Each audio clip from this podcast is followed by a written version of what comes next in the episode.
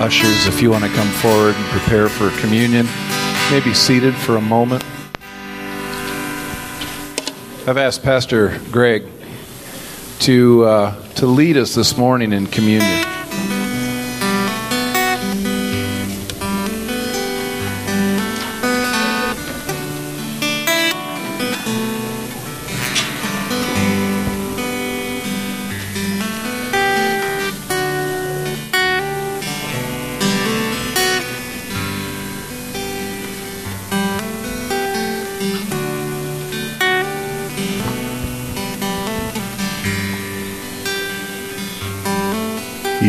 Did ask me about three minutes before we started, which was plenty of time.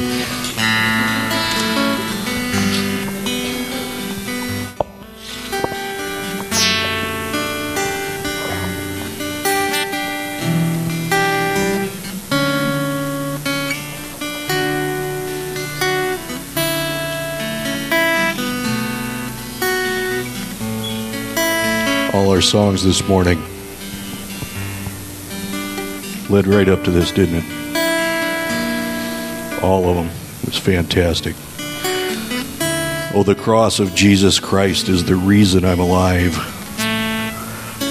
For his blood has set me free. Praise God. Praise God. When Jesus bled, it was for redemption, paying the price for our sin. His precious blood was for communion. God wanted closeness again. All of our chains were broken on that day. Praise God. Lord, we thank you. We thank you so much. Just a lot of times that's all I can think is just thank you, God. Thank you, Lord. Because I know, you know, I know who I was. I know who I am. I'm a lot better than I used to be. And I'm not even sure I'd do anything for me now. You know what I'm saying? But he did. He did it all. He he took he took the beating for me. He took the abuse. He took the punishment that was mine and took care of it so I wouldn't have to deal with it. Thank you, Lord. Thank you, Father. Before he did it, he said, Here, take this bread. It's getting broken. That's me. That's being broken for you. Take my blood. It's the new covenant. Better than the old deal. The best deal. Thank you, Father. Then it says he rose. Celebrate the day. Yeah. Praise God. He rose. There's power in the way he rose. Bless his holy name. He rose. And not just him, but out of ashes he lifted us, lifted me to the table he came and he filled our cup. Every heart and soul, all we are and more, is because of him. Praise the Lord. We thank you for what you did today. And Father, we remember. And that's that's the basis for everything. Sometimes I think I leave it out when I'm talking to my kids, doing the right thing. Why are we doing the right thing? We're doing the right thing because that's the right thing. Everything everything I do is based on the fact that this is what he did for me. Everything because of what he did for us. And we do that in remembrance of him today. We're going to come up forward, come as groups. If you see somebody around you that you don't recognize, invite them in, bring them with you. Say, come on, be with us. Commune, commune, communion, all of us together as a family in Jesus' name. Father, thank you. Thank you, Lord. And we do remember. And help me to remember to explain that that is why I want to do everything the, the foundation of, of everything we do, Lord, is what you've done for us. Thank you, Father. Thank you.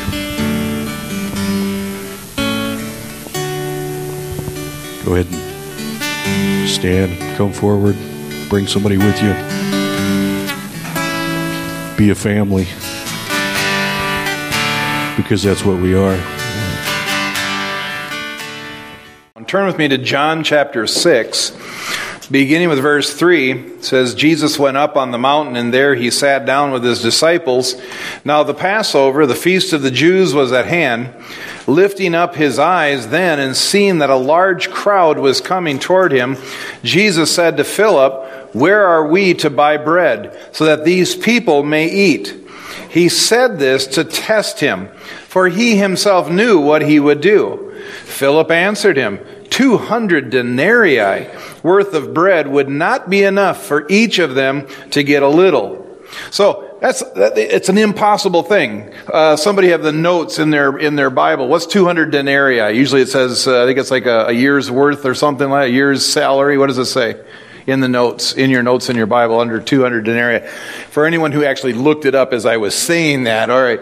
But it was a lot of money. He says, Where are we supposed to get all this money? How are we supposed to feed all these people? Jesus asked him to do something impossible. He said, He said, We're going to feed all these people right now, right here. Well, you never told us, Jesus. You never gave us any heads up. You never warned us ahead of time.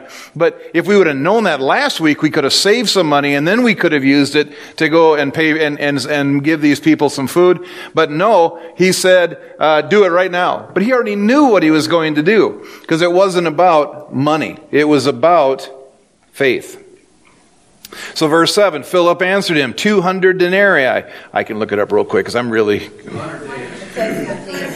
Says the days was 200 days was two thirds of a year's wage. That's what, that's what it was. That's a lot of money. Worth of bread would not be enough for each of them to get a little.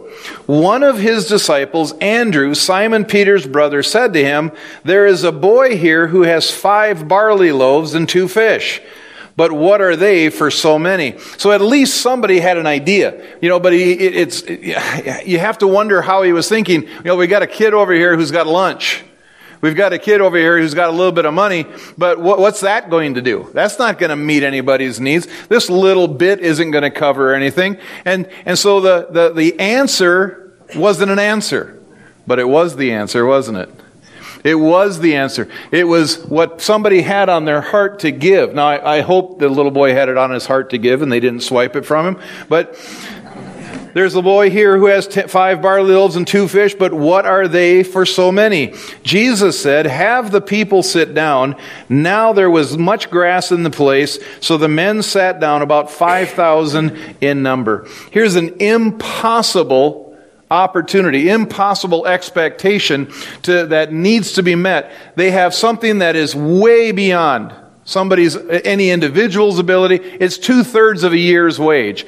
It's it's beyond the even the groups they didn't they didn't plan ahead. They, the, the, the disciples didn't have enough to make it work. So jesus says what do you have? And they said five loaves. A little boy has five loaves and two fish. Do you know that a little boy solved the problem? A little boy with god's help solved the problem because he was faithful to give what he had. He was faithful to do what God led him to do. It wasn't about how much he had. It wasn't about the size of the gift. It was about the heart attitude behind it. So we have a, we have a, uh, all the needs that we normally have. We have the building that needs, you know, the lights need to stay on and praise God that the heat's on. And that, you know, we have uh, the needs for, for salaries. We have the needs to keep gas in the van so we can, tomorrow morning they can take it and, and, and pick up the ladies at the, at the thing. And we have, we have needs. There's always financial needs. And then on top of it, we have a, building that needs to be added on. Four classrooms, five classrooms, whatever, however the door opens up, whatever we can possibly get in there. And we need to put that on, and that's going to be, you know, praise God, we've raised 95,000, a little over and almost 96,000. Yeah, hallelujah. And by the end of the year, our goal is to be over a hundred thousand. And then the, the next goal is that next, by the end of next year, we'll have another hundred thousand to begin the work. Now, it'd be awesome if we had it before then. That'd be exciting. But immediately, as soon as you start putting those goals out, you start saying it out loud, all of a sudden you start thinking, whoa, that's, that's, that's a year's wages for some. You know, that's, that's two thirds of two people's wages. You know, you, you start going, well, wait a second, that's impossible.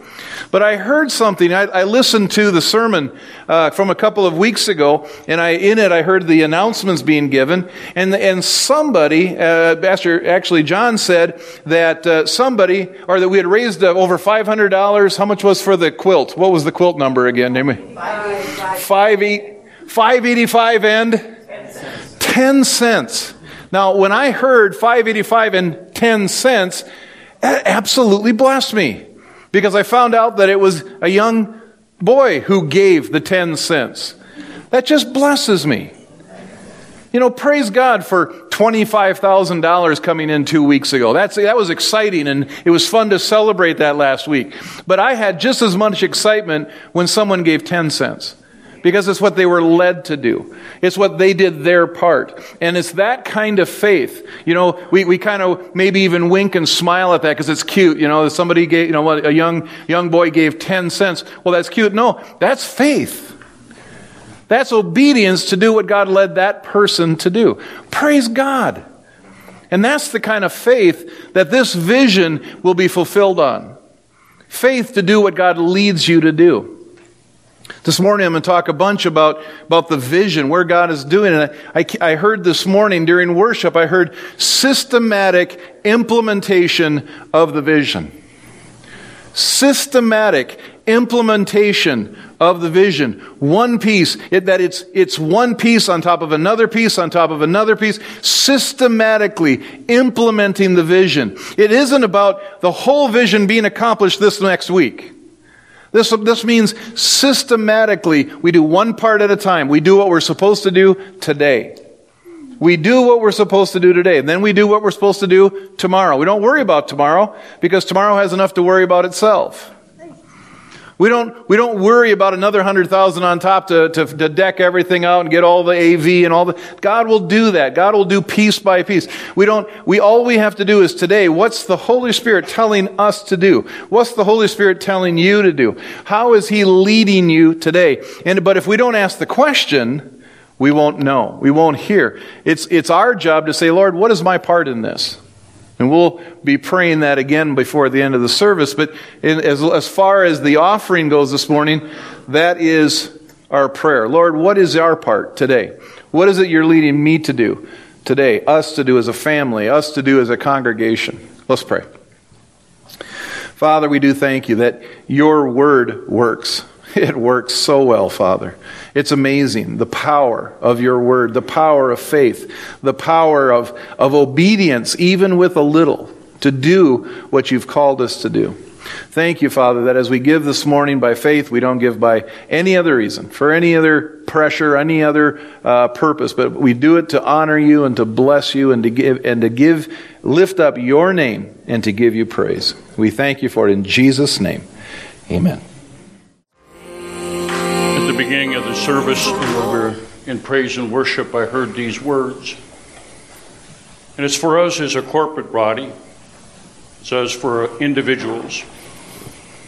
But basically, what Pastor John just said, it fit just right in what he just said.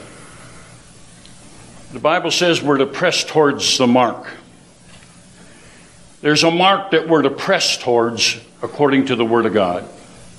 The mark is being set by the vision.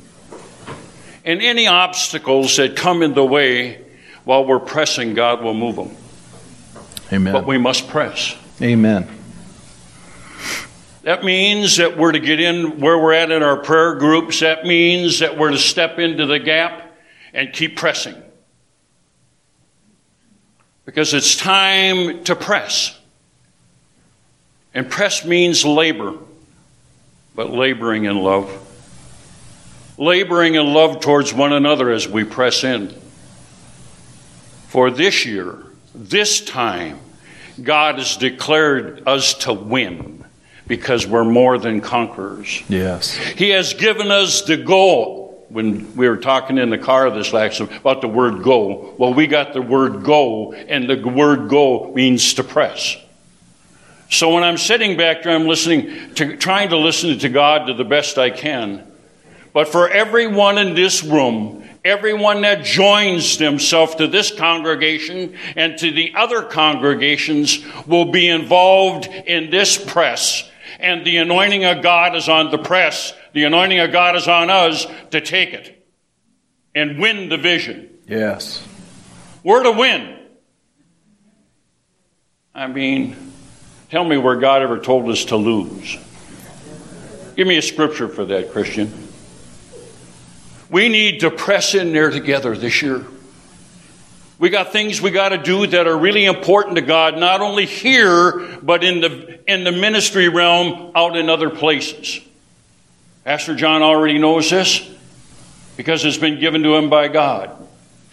But the whole thing about this press is prayer, personal time, reading that's fueling your spirit for the strength in the press.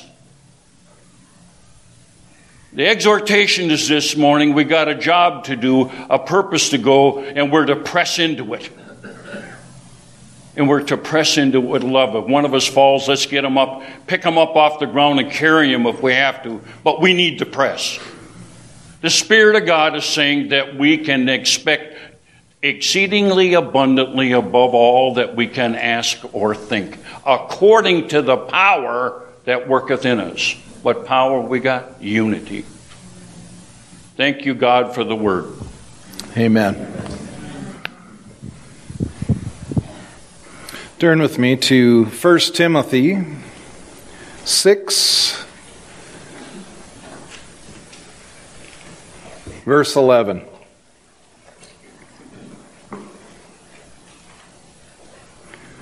Up until this point in Timothy, uh, Paul is writing to Timothy saying, Stay away from this, stay away from that, stay away from, from the things of the world, also stay away from, from focusing on the wrong things.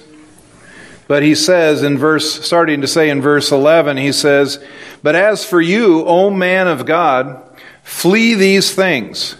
Pursue righteousness, godliness, faith, love, steadfastness, gentleness. Fight the good fight of faith. Take hold of the eternal life to which you were called, and about which you made the good confession in the presence of many witnesses. Now it says there, fight the good fight of faith. You notice it doesn't say enjoy the fun fest of faith? It doesn't also say, rest in the spa like embrace of faith. It also doesn't say, good luck in the crapshoot of faith. It also does not say, sit and twiddle your thumbs on the conveyor belt of faith. Because if you want to experience salvation, you're going to have to fight. Now, you're, I'm just, I started with that one. I began with that one because I want to get the one you're going to twitch at the most out first. Wait a second. I thought salvation came from Jesus. Yes, it does. Absolutely. 100%. He, he won. He, he, he, his death on the cross his blood shed was the only way, absolute only way to have relationship with God, to have our sins forgiven, have them wiped away, and, and to give us eternal life. That's the only way. You can't get there by being good enough. You can't even get there by fighting hard enough. But once you're saved, it's still a fight. The word says to work out your salvation. Now, it doesn't mean work to make God happy with you or make God pleased with you or make God, uh, in, you know, like you more. No, he, he, loves you. He just loves you exceedingly abundantly more you could ever hope, think, or ask. He's, he is so in love with you. He did everything he could do. He had Jesus come here. He had him die. He did everything. But, to enjoy salvation, to experience salvation every day. And salvation isn't just the forgiveness of my sins. Salvation is everything that He did for us. To experience that, it's going to be a fight. Because every day the devil's trying to tell you that you don't measure up. Every day he's going to, he's going to tempt you and beat you up and, and knock you down and get other people to do the same to you. He's going to cause you to want to quit every single day. And it's going to be a fight all the way to the end. It's going to be a fight to stay focused on Him. Even the word that, that Vern just had talked about that we need to focus, we need to get on the word, we need to be in the word, we need to be in prayer because all the things of the world around us are trying to pull us off of. He's, they're trying to pull our focus off of the plan and purpose that God has for your life. It's a fight. If you want to experience peace, you're going to have to fight. If you want to experience success, you're going to have to fight. If you want to experience provision, health, you're going to have to fight. Because everything in this world says that He doesn't do those things anymore. Even religious teaching will tell you He doesn't do that anymore. It's all up to you. It's all up to me how smart you are and how, how savvy and how, how strong and how whatever. It's in your hands and good luck. No.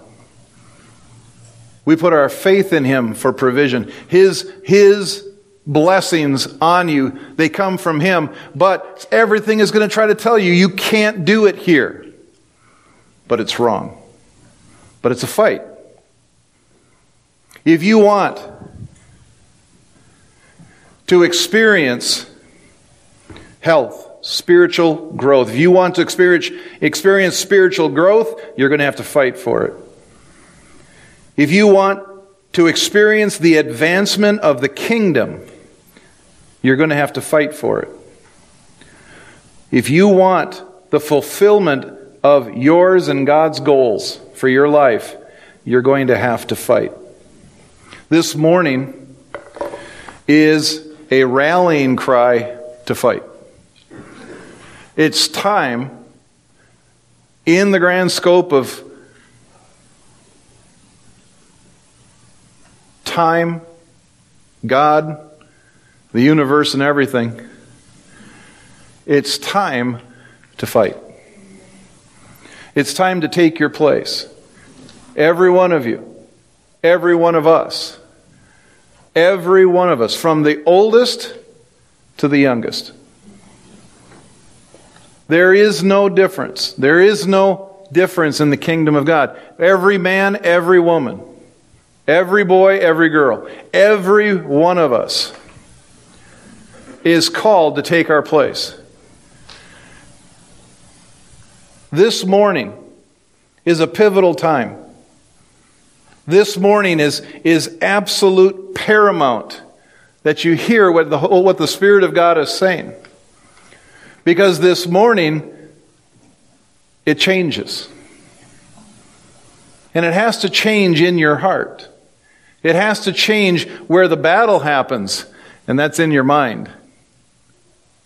That's where the battle happens. Well, uh, you know, he's talking about everybody but me. He's talking about everybody, all the smart people, not me. He's talking about all the young people, not me. He's talking about all the old people, not me. He's talking about everybody else but me. No, I'm talking about you. You would not be here hearing what I'm saying right now. And there'll be those who hear it on recordings you aren't hearing this by accident. There's not one of you, not one of us, who stumbled into this thing. You've been born for such a time as this. You've been called for such a time as this. You don't you didn't you're not just here because well, I'm here because my parents are here. You're not just here because your spouse is here. You're not just here because you had nowhere else to go this morning. You're here because God looked down through time and saw you and said, You're a part of this. You're a part of what's happening right now, right here in the St. Croix River Valley. You are called to be a part of the plan and purpose of God. But just like any fight, a fight doesn't just happen. I mean, it's not just you against the world or you against Satan or you against whatever lack or whatever attack is on you. It's not just you against whatever, it's the kingdom against darkness. It's the, the people of God against Satan's plans, the world's plans. You're, you're here as an army.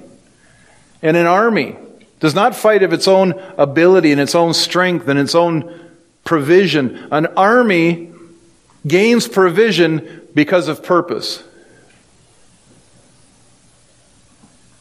An army is sent in to fight.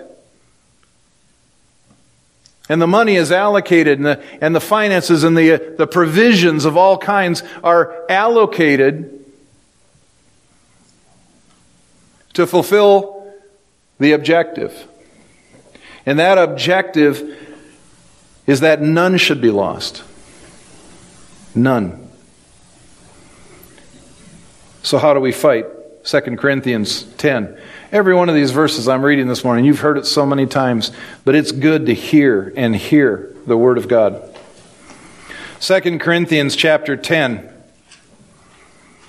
verse 3 through 6 says, for, though we walk in the flesh, we are not waging war according to the flesh. We are not fighting against people. We are not fighting against individuals or even groups of people that we don't like. We're fighting a spiritual battle for hearts and souls. We're, we're fighting a battle of knowledge the knowledge of good and evil, the knowledge of the kingdom of God.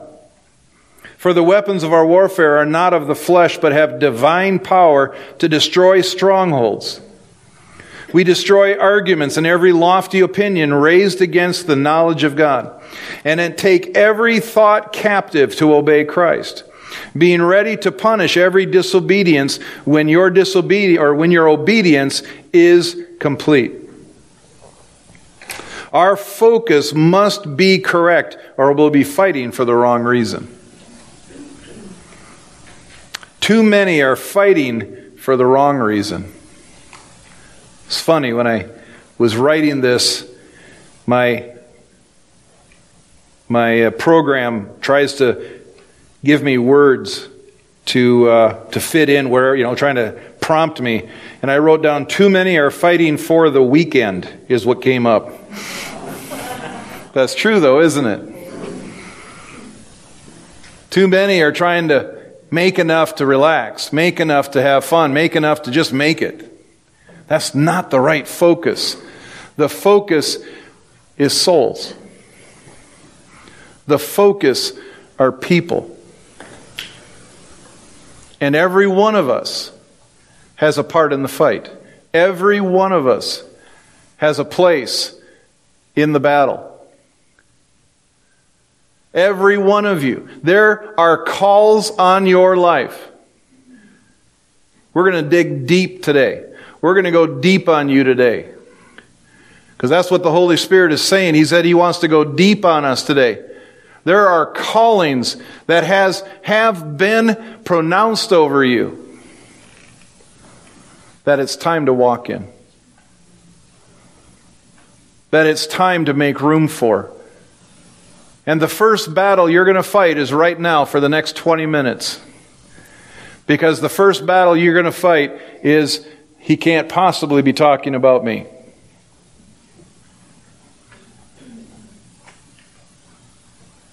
So we're going to not fight with fleshly weapons, but we're going to fight with the Word of God, tearing down strongholds. You have not missed it. You have not missed your window of opportunity. You have not missed your calling. You have not missed the plan of God for your life.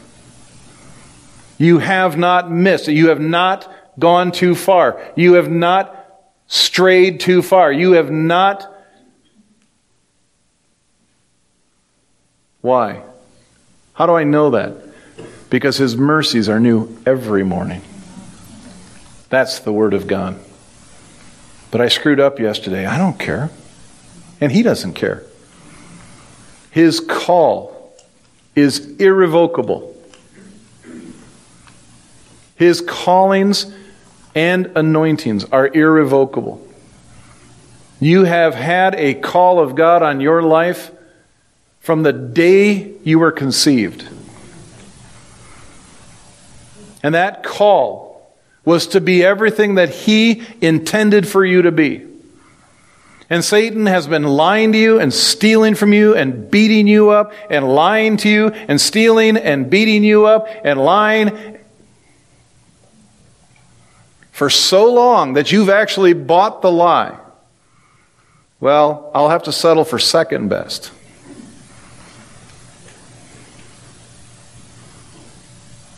That's a lie. He is a God who restores. He, he restores you. As soon as you repent and you turn toward Him, He restores you to where He called you to be from the very beginning. Last week I shared that over the next 10 years, the goal is to start 24 churches. Let's go back a ways. That was that's crazy talk, man. That's impossible stuff. That's that's nuts. That's like trying to feed 5,000 people right now. Right here, right now. With what you have in your pockets. How could we possibly do that? We can't. But we know the one who can. And we know the one who will. But to start 24 churches, to start 24 churches is not a one man game. It's not a 10 person battle.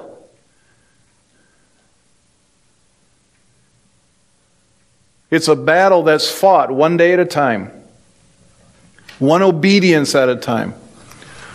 I've said it before, and I'm going to say it again. This is all by the Spirit of God if you haven't noticed yet. I'm not messing around this morning.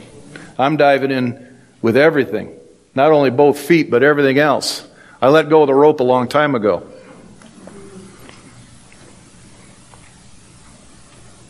There are people in this room, mark my words, who will start churches. Some of you, your spirit just leapt within you. Some of you went, No, that's not me. But I'm telling you, I've known it for a long time. I've been trying to build up the, the okay, John, you can say this. But I don't even have that kind of faith to be able to say it publicly. It has to be by the Spirit of God, and you just have to let go and go over. But the moment you let go and go over, miraculous things start to happen. It is God's purpose and plan to fill this valley with churches.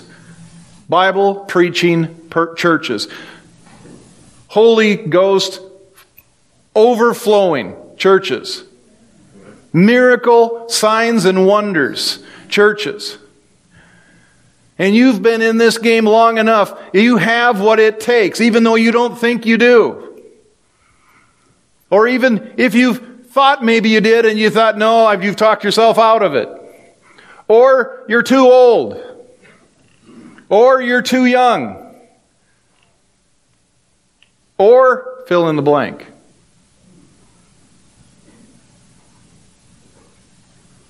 Anything that's worth doing in the kingdom is impossible to man. It's impossible. It's impossible to do what only God can do.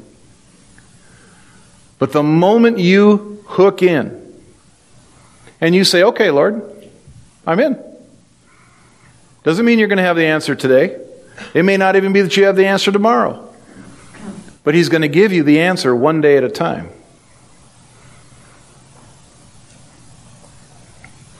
Every one of us has a place in this vision. Some will start churches. Some will preach. Some will teach. Some will serve. Some will be, will be helps ministries. Some will do children. Some will do worship. Some. One day at a time. And, well, what if, wait a second. If we start 24 churches, there's a hundred and, say there's a hundred, how many? 20? There's 120 people in the room right now. We start 20 churches. That means five per church. What happens when we start 20 churches and we only, we have nobody left in this room? Huh. That's a wonderful, interesting problem, isn't it? What if we what if everybody is so busy expanding the, the kingdom of God every week, there's nobody left here? Do you remember that little thing about sowing and reaping?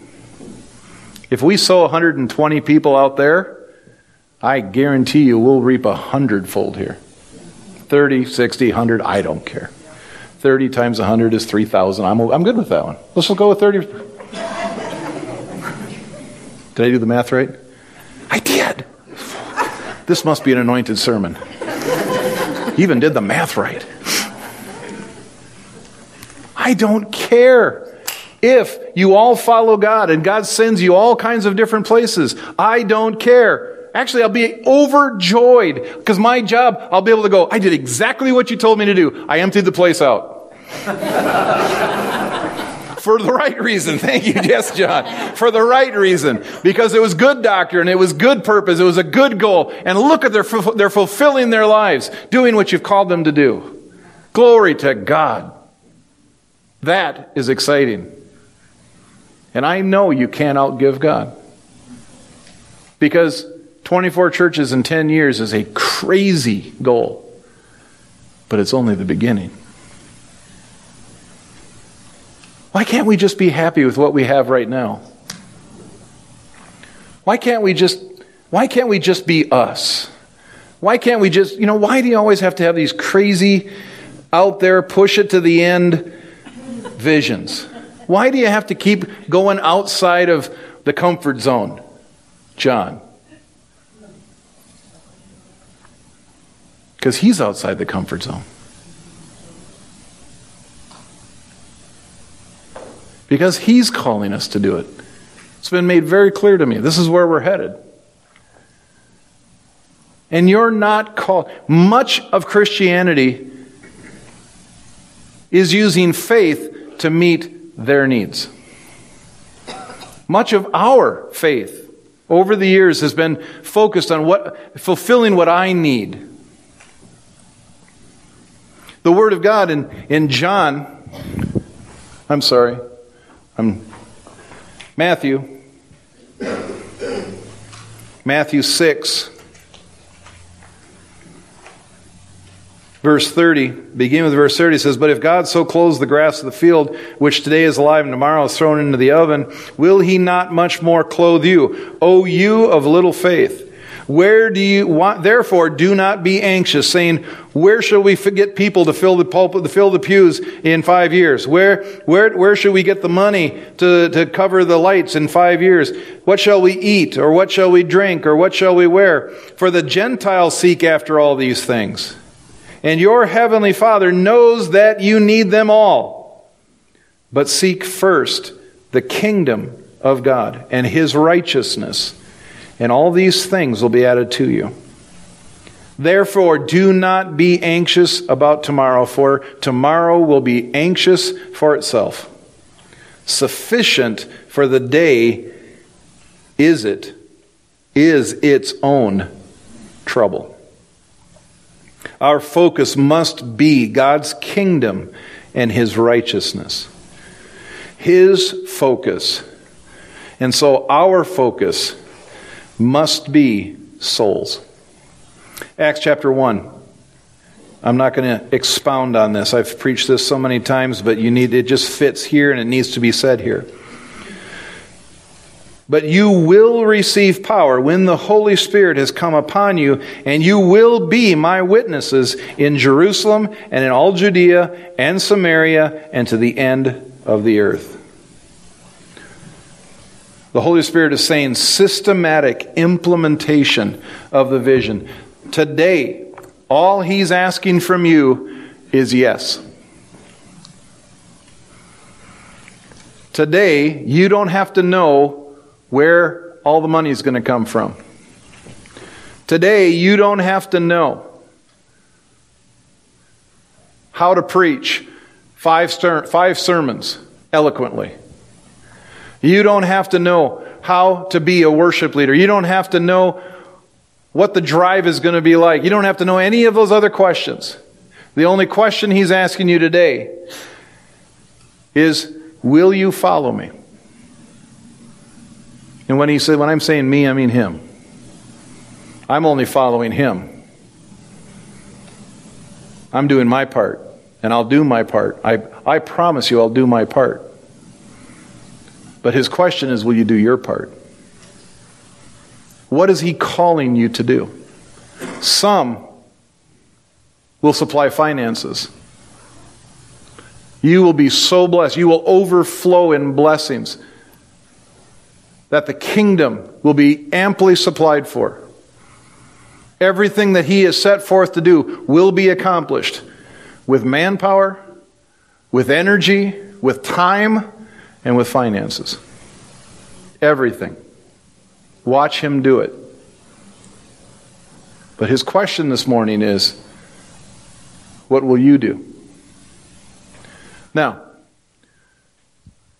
I, uh, I have been in a conversation with Mike Blanchard, and I said that this morning, he had said that he, God put something on his heart, and he said he'd be willing to share it, and I told him he'd have 15 minutes. I was wrong. You have eight. because it fits into this. It fits into that. Moving, doing what He's leading you to do, and doing what doesn't not necessarily fit in your schedule for this week. Yet, it fits into His into God's schedule. Six.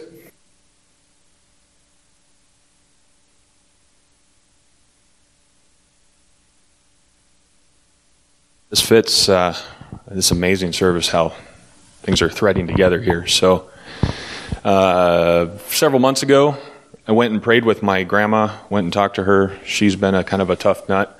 She lives down in Arizona. Um, just felt like it was uh, uh, you ever come in those times in a burden and, and it's just from the holy spirit and you just you just kind of keep after something and it was one of those times she stayed away from the lord her whole life she just celebrated her 90th birthday has been resistant. She's not out there defiling her conscience every day. She's kind of one of these people. She's doing well, doesn't really need a whole lot, right? That need of a Savior moment, and yet she has this aching hole that cannot be filled. Went down, delivered the gospel, right? This was several months ago. Came to some moments in that conversation. Um, all the things, all the sins that have kept her, all the lies, the things that the, the battle of the mind that's been spoken about here this morning, totally resident for her. And I thought the whole time, how how how how do we get through here, Lord? It's you know, it's a choice. It's a free will choice, right? But how, the Holy Spirit power, right? Somebody has to believe Pastor John talked about it in the last few weeks. Believe. It starts with that, right? We had to believe that Jesus' blood, that it was enough. That he's actually alive today. Is he? Who thinks so? We went to Israel a few years ago. It was an amazing concept for because there's a ton of people who almost kind of are like mourning him that he died 2,000 years ago. They just, they're sad. Like, this is where he was. He walked right here. And I kind of get it. But at the same time, it's like, is he alive or is he not? Is, is he alive? So, is he alive enough to cover our sins? Who here has committed a sin that he isn't alive enough to cover? I mean, really? Do you really believe that? Not many hands are up. Do you really believe it? Do you believe that He's got you for eternity? Forever. That He's living and He's going to live and it will last forever. It starts with that belief. Most of us in this room hold that belief, right? That for salvation, you're good to go. Do you know the Father through the Son Jesus and for salvation? You're, you're like, this isn't a big argument for me. Where are you going with this? A few couple weeks ago, two, three, my wife gave some testimony and talked about the reconcilement of salvation and healing as the exact same mercy that is new every morning and is from God to us and for us. Who's sick in heaven? Do you believe that living power is alive today? So, tomorrow I'm going to get on a plane, as ironically, this service is why it's amazing for me, a manifestation of what he's talking about. I haven't spent the last 25 years doing what he's been doing. I've been just working the job, making the living for the weekend, right? And to sometimes just to make ends meet, to feed all of you, and right? Who knows what that's like, right? Any hands there? Yeah, two hands, right? And yet, there's this little teeny part in me that is going. It's so rusty, hard, like a gear, just. It's turning. It's one thing in my own life to pray life and death over my wife, death to the bad, right? Jesus cursed the fig tree and it died the next day. You curse the darkness It's biblical. Look it up. There's no cancer cell, there's no disease cell that can stand against the living power of Jesus coming out of your mouth. It's one thing for me to do it for somebody that I love and I live with every day and is light years better than me. It's another to do it for others. Somehow in my mind, I've got to be a little bit better. Got to live a little better. I've got to know a little more. I've got to line up the keys and the attributes and all the things that are supposed to take place in order to appropriate some miracle to take place in a single moment. Gosh, what a lie. What a lie. What just a bunch of crap. God is so merciful to us. All of us. I see His mercy every day. Just like Greg said, I know who I am, right? And I know what mercy He's given me. A reason why we're able to commune. Because we have some of the same identification points. so tomorrow I'm going to get on a plane and I'm going to go pray the prayer of faith with somebody. The world would say they're at their end. They've gone through treatment after treatment after surgery after treatment after treatment. They're going through their last stage. The world would say, That's it. You fought the good fight. It's enough. I have felt a burden for this person like I cannot describe to you over months. And My wife and I have just prayed and prayed and prayed, and it's increasing it's not decreasing. So, by faith, I'm going to go pray the prayer of death and life.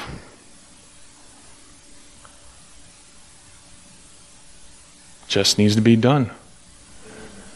Some little part in me is going, And I think I'm starting to get the message that, that Vern's been living out. You've been communicating more than you think.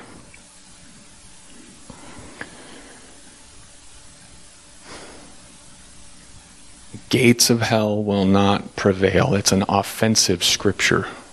It's not a defensive scripture. We can go take one more. We're going to go take one from behind the gate. If you're praying tomorrow, pray with me. Wouldn't it be something? I've seen recent video of some churches that were very, very happy with their ability to come together collectively and give money, food, vehicles, stuff. That's all great. That's biblical too. You can find it in the early church, famine, all that kind of stuff. They, they did it. We could do that too. Wouldn't it be something if we went out to give life?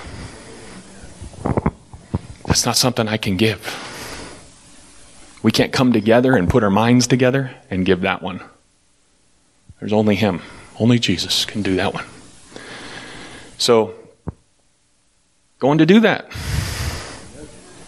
It's kind of weird for me, honestly. My kids have seen me do some weird things. It's somewhat, but it's honestly, it's a little weird, right? Because it's past this point of do I feel good enough? Do I feel anointed enough? Do I know enough? Can I say the right words? Can I pray well enough? It has so much not to do with that. You know, the, was that, two weeks ago? When my wife shared and we were praying for folks, you know, we almost didn't show up that day. We had kind of argument in the morning. I was so lit inside. I was just a word that I probably shouldn't put on the tape. I just was like, forget it. And I'll give you that almost all the way here. Man, lots of thoughts.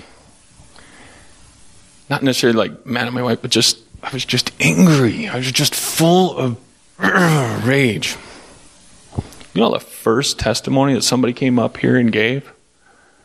Anybody remember that one? I do. right? Are you here today, Jim? Well, where are you? Are you here? You're not here. Cabin. Bless God, that guy. The wrath of man does not produce the righteousness of God, right? I'm like, well, isn't that nice? right? By the Spirit. And it was by the Spirit, right? And then it just, but that's, I think, all I'm trying to communicate to you, and I'll, I'll give it back because I know, see, I went four minutes over, is I think I get the perspective that we're all just supposed to just run off and lose ourselves a little bit and just run with what the Holy Spirit is. It doesn't mean it's a license to be horrible and, you know, when you repent and you receive salvation, you got to turn your life around, right? Like you can't just stay there. But there's so many people hurting around us, and Jesus' disposition towards all of us is that none would perish. None. Not for those of us who have had the mercy applied to our lives and we're on this side of the gate, and that none of them would perish that are behind the gate trapped right now. And wherever you are this week, with whatever coworker or family or friend, and somebody is there in front of you and they need a touch from the Spirit of the Lord God, you bring it. Because you're not worthy. He is.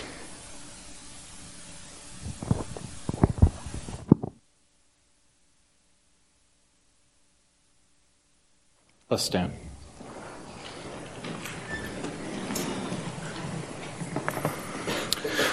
Hallelujah. Father, we're standing, all of us here together as a congregation, but Lord, we also are standing here as individuals, and not only us, but the every person in this building, every member and attender of this church. Father, we're standing here before you, and our heart, I, I know these people, and our, our hearts are to serve you and to love you. Father, I pray that by your Spirit this week, you will reveal to each one of us the beginning. The, maybe it's a first snapshot. Maybe it's, maybe it's a bigger picture than what you've shown us before, but that, that you'll increase our understanding into your call on each of our lives. Thank you, Father, for giving us the guts to say yes. Thank you, Father, for giving us the faith to follow you. And Father, I thank you that your word will not return void, not one not one jot or tittle. It all accomplishes everything you've set it forth to do. Thank you for it, Father, in every way. In Jesus' name, amen. Amen.